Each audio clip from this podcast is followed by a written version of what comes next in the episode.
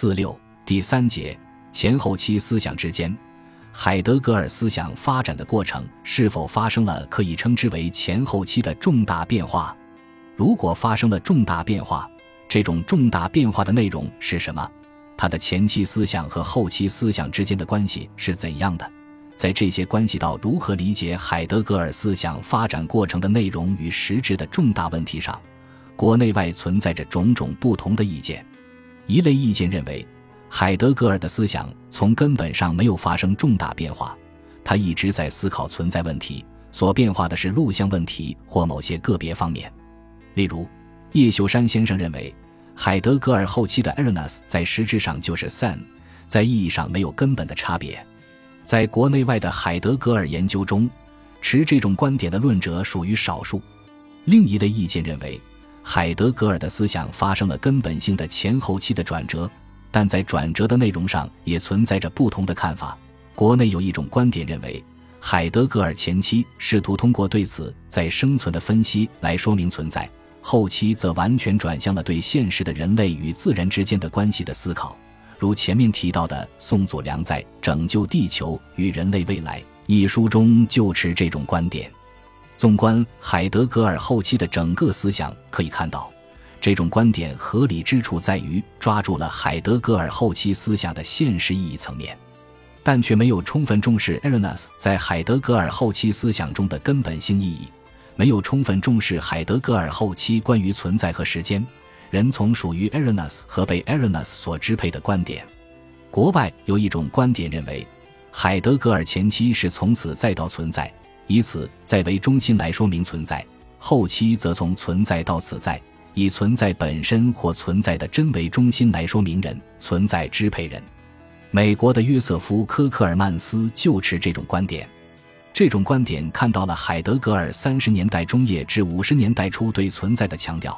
但同样忽视了 Ernest 在海德格尔后期思想中的根本性意义，没有看到在海德格尔后期思想中。Erinus 比 Being 更加根本。国外也有学者根据对海德格尔1936年至1938年写作的《Betrayed Zool Philosophy》的研究提出，这一著作的思想与《存在与时间》的思想相比，在对人与存在的关系的看法上发生了根本性的变化。在《存在与时间》中，是把人的此在作为起点，把对存在的理解建立在此在的时间性上；而在《Betrayed Zool Philosophy》中，则是从存在本身的时间性及存在的真出发，把存在看作是自行敞开的一种历史性发生过程，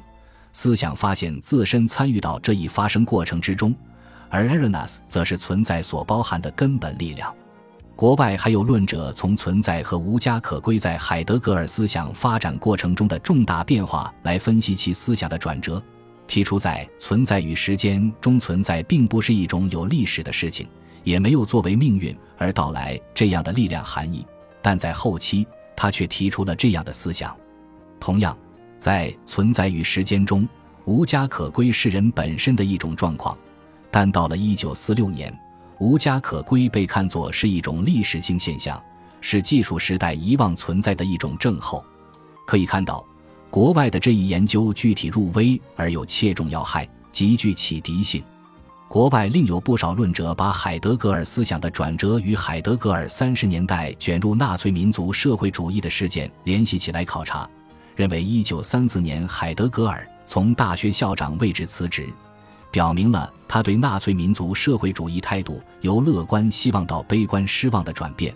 而他在一九三六年至一九三八年写的哲学文稿《论大话》，其格调的阴沉忧郁，正是这种政治转变的反应，所以。海德格尔思想的转折不仅是哲学的，而且是政治的。国外论者的这种分析可能是很有道理的，因为一个人在现实生活中的遭遇，往往会直接或间接地影响到他的思想的发展。退一步说，即使这种观点无法完全成立，他至少在研究海德格尔的转折方面开拓出了一种新的视野或思路。国外还有一些论者从对海德格尔青年时代思想的研究出发，提出了极为新颖而富有启发意义的观点，如约翰·范布伦对海德格尔1915至1919年期间的思想，特别是对海德格尔1919年所做的课程讲演进行了研究，认为，Erinus 并不只是属于海德格尔的后期思想，而是在海德格尔1915至1919年所提出的原本某事的思想中已有其源头。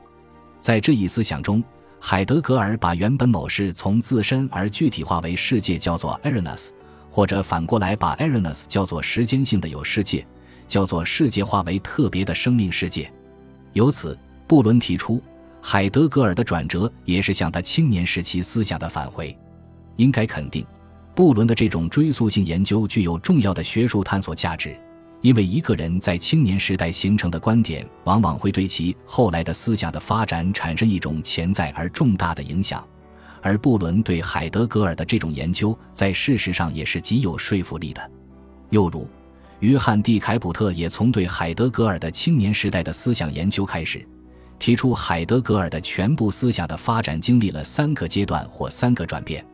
每个阶段或转变都有极其重大的宗教性特征。第一个阶段是从1910年到1927年，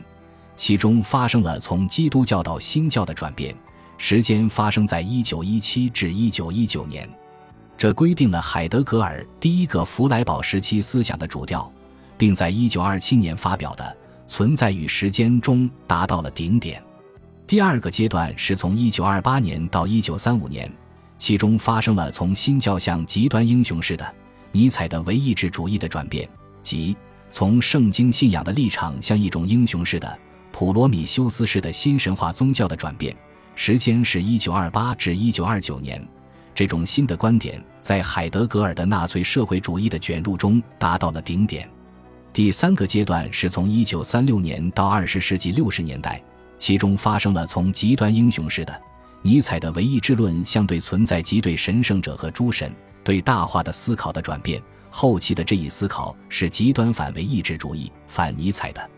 根据我们前次对海德格尔人学思想发展过程的说明，我们认为海德格尔的思想发展过程的确发生了重大的变化。这种变化是从此在的生存是存在的一种突出的样式，到人的生存是被大化所决定的这样一种基本内容和构架的变化。由此可以把海德格尔的人学思想分为前期和后期，但是同时，海德格尔的前后期人学思想又是不可分离的，在内容和逻辑上是互相解释的，并且也存在着连续的方面。